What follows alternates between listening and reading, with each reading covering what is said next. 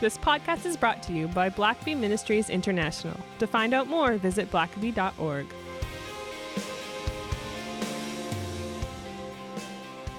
Well, welcome to the Richard Blackaby Leadership Podcast. My name is Sam, and I'm your host. And joining me, as is his custom, Dr. Richard Blackaby. Yes, good to be with you once again, Sam. After all these years, After all these years, it's uh, we're still going strong, and it's uh, it's been uh, an absolute pleasure to do this, and something I was uh, noticing the other day, and perhaps it's a morbid thought, but um, everybody dies. You know, like that's a that's a reality uh, that we why face. are you looking at me when you say that? Well, I mean, you know, if, if, if nature takes its course, um, you'll probably be before me. Uh, but it's something that, you know, just uh, I, I do a lot of looking at culture sometimes, and it's something that we really don't like to think about. No, Uh, we don't like to contemplate our own demise. Yeah, and I think we, especially in the West uh, and in America, we, we live in perpetual denial. You know, we we all we know intellectually that. Uh, we we will, none of us will live forever, but at the same time, rarely do we prepare for it properly. And um, so, the reason that I think we actually I wanted to maybe talk about this today was really some of you, if you follow me on social media, you, you probably know that my parents have both really declined uh, significantly in the last five to six weeks, and Mhm. uh, and that just is really. I I don't want to be morbid about it, but I, it has certainly caused me to do some uh, some serious thinking about that, and uh, and so I just thought maybe today be a little bit different, but just reflecting on life and some lessons learned, and you know one of the things I think that leaders that are wise do is they learn from other people's experience. I, Yeah. I don't I don't want to be at death's door and then trying to figure out how to finish well. I you know I, I want to watch those going before me and and see things that I want to emulate in my life and maybe some things I want to do better. Um, but reflecting on life, and I think that's important. And you know, it, it was said years and years ago uh, that think about what it, what you wanted uh, to be said on your tombstone, or what you wanted to be said about your funeral, and then back up and make sure you live in such a way that that's what they do say about you. Mhm. And so I think sometimes living with the end in view uh, is helpful in saying we all know what our end will be. Uh, so how should we be living toward that? And Yeah, I know those- it was a big a big uh, deal among the Stoics that they always sort of point to that, like we're all we're all mortal here. Yeah, So- we're mortal, and in some ways, you know, that can make you kind of discouraged or depressed to think, well, what's the point? You know, I'm going to die anyway. On the other hand, it it also can um, motivate you to make the best use of the time you have. Uh, Yeah. Our time is not limitless, uh, and so we need to use it well and wisely. And so those perhaps that have been following my parents' journey, you know, about six weeks or so ago, uh, my wife and I were getting ready to go up to Canada for about two weeks, and uh, and so we had the family over to our house uh, the night before, and uh, my, my my mom uh, drove uh, my dad over for dinner to, at our house, and had a nice visit. And um, you know, my my mom had had a kind of a tough week that week with just some you know some aging kind of issues, and but but she was doing fine. She still drove over and came in and enjoyed seeing her grandkids and great grandkids, and and went home. And then my wife and I left for two weeks uh, to go to Canada. But when we came back, it just seemed as if everything had changed. Uh, my mom was uh, not doing well, was uh, in the hospital, and and um, my dad had three different ambulance rides to three different hospitals in the course of two weeks or so. And uh, you, you just watched, especially my mother. My mother is uh, has always just been a very, very strong, strong person. She's put up with a lot from my dad traveling the world, and she's an extrovert. She loves, she hates to miss out on anything, and so no Yeah. matter how tired she is, if there's a party going on, she's going to be there, you know, and. Uh, uh, and she and she's been uh, very supportive of her kids and grandkids. I mean, she could be at times drive. You know, growing up, she could drive us crazy sometimes because she was a little too involved in our life sometimes. but um, but you know, if you if you had a need, you might like you might be living in Norway at the time, or you might be uh, somewhere else, uh, thousands of miles away. But if she needed to, she'd jump on a plane and be there. If she needed, if you needed financial help, even though they never had just a lot of money. they'd they you knew a check would be coming, what they could give, like whatever you needed. And so they've just always been larger than life uh, people to me. And of course, then my dad is uh, he is just uh, a spiritual giant. He's written a Christian classic. He has spoken uh, to world leaders, to presidents of the United States. Uh, he has spoken in front of stadiums of tens of thousands of pastors and other people, and has just written and and thought and uh, and seen so much in the Christian life that has deeply uh, impacted my life. And so um, to see them frail and weak, and really at this point, neither one of them wants to get out of their chair. Uh, my mom at this point can't get out of a chair, and uh, both of them ended up getting COVID for the first time just a couple weeks ago. Uh, because my mom had to go to the hospital, she got COVID and brought it back to my dad uh, unknowingly. And um, and then uh, the worst news was that my my mother had this ongoing fever, and they couldn't figure out, having come out of a urinary tract infection and coming out of COVID, they thought they had all that under control, but they couldn't figure out why she still had this fever. And after a number of tests and hospital days uh, trying to figure it out, finally look uh, discovered that she had uh, some tumors in her liver, and uh, they're inoperable. Uh, chemotherapy won't really work for her, and so they gave her three to six months to live. And uh, and even then, she's facing that, and then really in just the past week, she's declined to the point where she can't. Um, she's almost just entirely invalided at this point. Can't hardly talk. Uh, I had I was going to feed her lunch yesterday or dinner, and, and I had to just physically lift her up and put her in a wheelchair. She can't even take a step. Can't lift her feet when you're pushing her on the wheelchair. And uh, I had to just spoon feed her every bite. And um, you, you know, I, I I'm in my 60s now. I feel fortunate I still have both my parents, but it's it's become obvious that um, that their days physically are not long left ahead of them, and uh, and so as I watch that, um, you know, this I, I realize. I mean, these are my parents, and I realize that I I'm following behind them. That mm. a day will come when I will be weak. Uh, uh, Sam, I don't know that you know, I'll have to ask you to spoon feed me my dinner, but uh, there may come a day when Hopefully I need there'll be to. some technology where I don't have to, you know. Uh, so that. you know, just a couple of thoughts, uh, and and one is that we all will face physical decline at some point. It's just rare to, for us. If you live long enough, you're just going to lose your strength. And I mean, I've already lost a lot of my strength. You know, now I now I whenever we're around something heavy, like you're you're a good son-in-law and stepping in to do it for me. And uh, you know, I'm 6'2", 200 plus pounds. I've I've I've not had that many people feeling they needed to help me to lift things or carry things in the past, and so Yeah. it kind of says something to you when the younger guys are looking out for the old guy and say, "Hey, Richard, let me get that for you."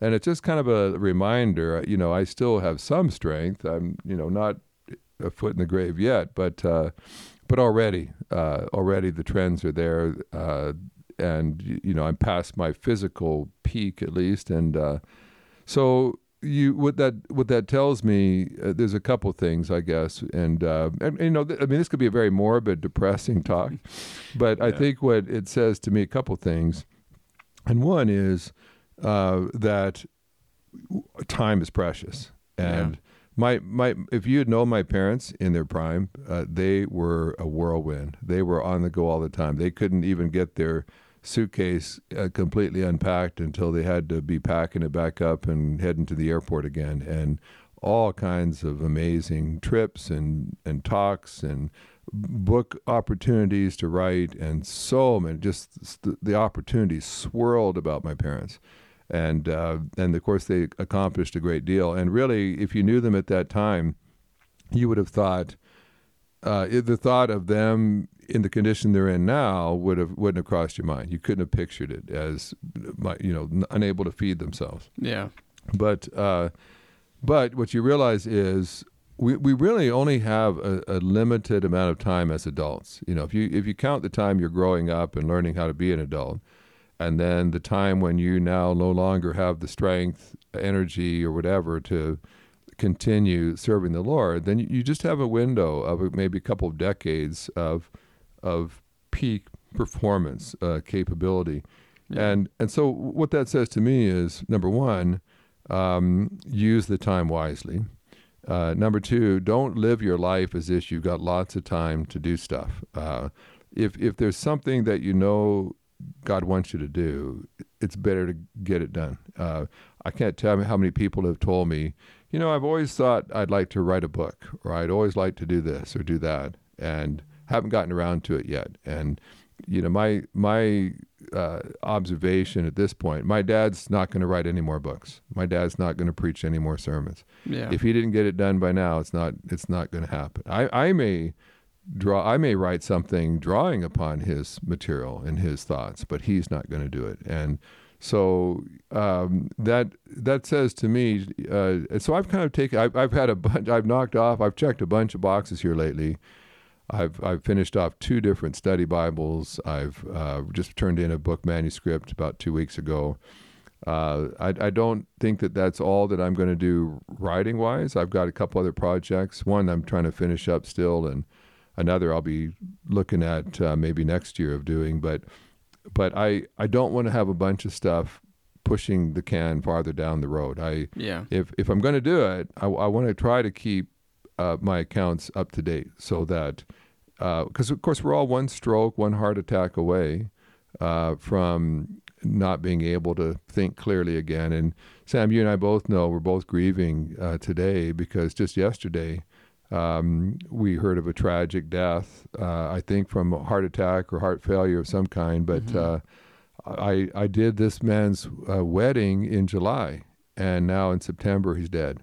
Yeah. His his bride uh, discovered that he was dead in their bed and um, married about two months or so. Yeah. And uh, such a nice guy, uh, and not certainly certainly not old, uh, where you would ex- you'd be thinking that that might be a possibility. And yeah. so, it just has created a, a certain sense of urgency for me that you have to ask yourself if I suddenly contracted a serious illness and declined rapidly and was unable to ever write a book again or travel again or do certain things I always had thought about doing. Would I would I face my final days kicking myself for not having gotten on that faster?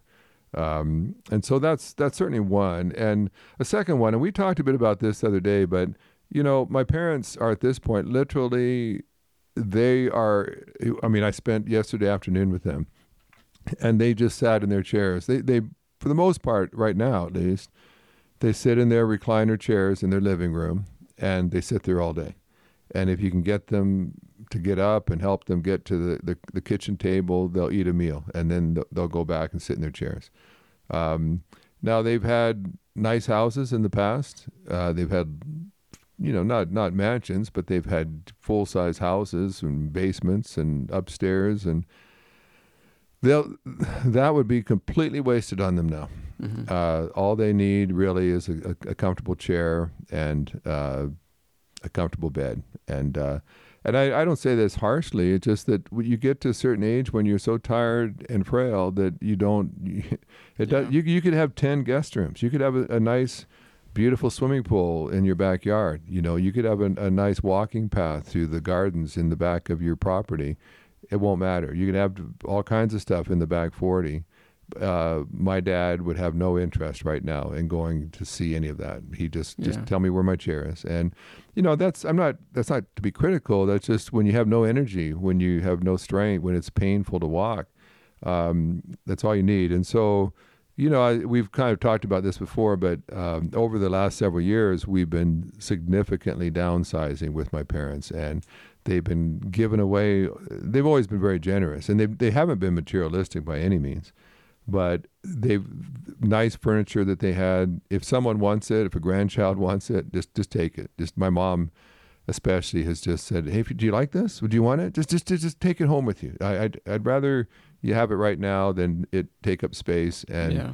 Um, and but not but and so they've increasingly lived in smaller and smaller places and needed less and less things and you know for a lot of us uh, our last day may just be a hospital room with a sparsely furnished room with a hospital bed Yeah. and even kings you know kings of england that uh, ruled uh, uh, the british empire and could shout off with their heads and and people could live in terror of them uh, who could build all kinds of palaces and live in all kinds of houses, and yet at the end of the day, they're basically consigned to a bedroom in one of their palaces, and and that's all they need anymore is that bed, and no matter how wealthy you are, and so you know, again, that just says to me, um, in, there's, again, there's nothing wrong with having a nice house, a big house, uh, or some nice things, but just know that it, if, if you if that is your life, if your life is about accumulating more property and more possessions,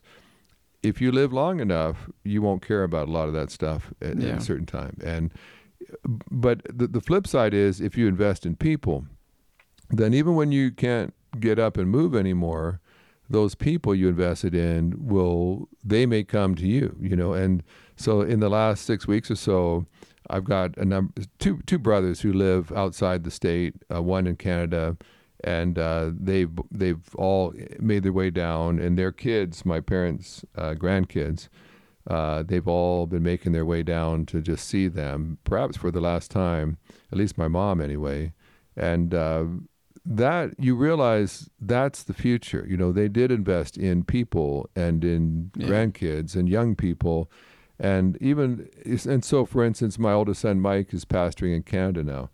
Well, my dad's not ever going to pastor again, and but my dad did pastor in Canada in the past, and his story has in- inspired people, and it inspired my son, and now my son is doing what his grandfather did years before, Yeah. and so, even though my dad can't do it anymore, his descendants are carrying on and, and continuing that work. And dad can't really run Blackaby Ministries International anymore, but uh, I can. And uh, and so, and it's we we're flourishing as much as we ever have. Uh, and so he doesn't have to run it anymore, but he raised up kids and grandkids that can, and so that's fine. And you know, I just think sometimes we neglect people because we're so concerned about things or money or or our work, and then one day money, things, work don't really matter anymore, and what does matter we've neglected. And I, I guess I thought about that. You know, we have uh, nurses and people that we have uh,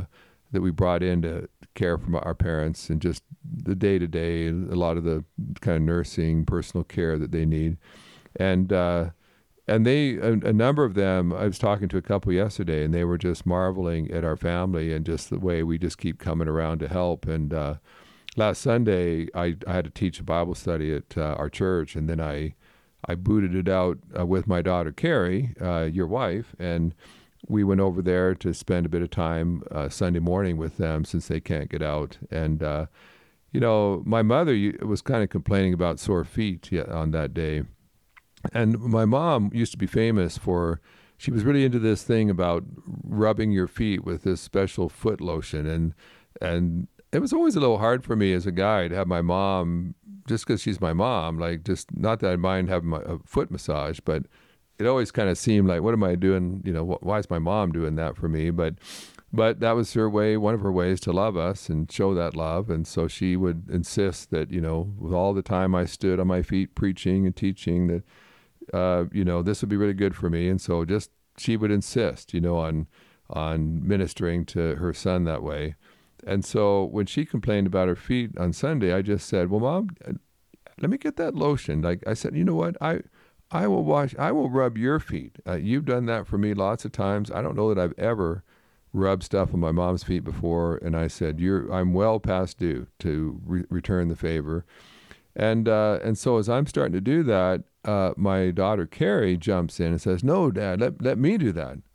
And you know, most people don't argue about who gets to rub someone's feet, um, but you know, as you know, uh, Sam, as well as I do, that you know, Carrie uh, loves her grandma, and um, and it was like, hey, here's a tangible thing I can do to let her know how much I love her, and Yeah.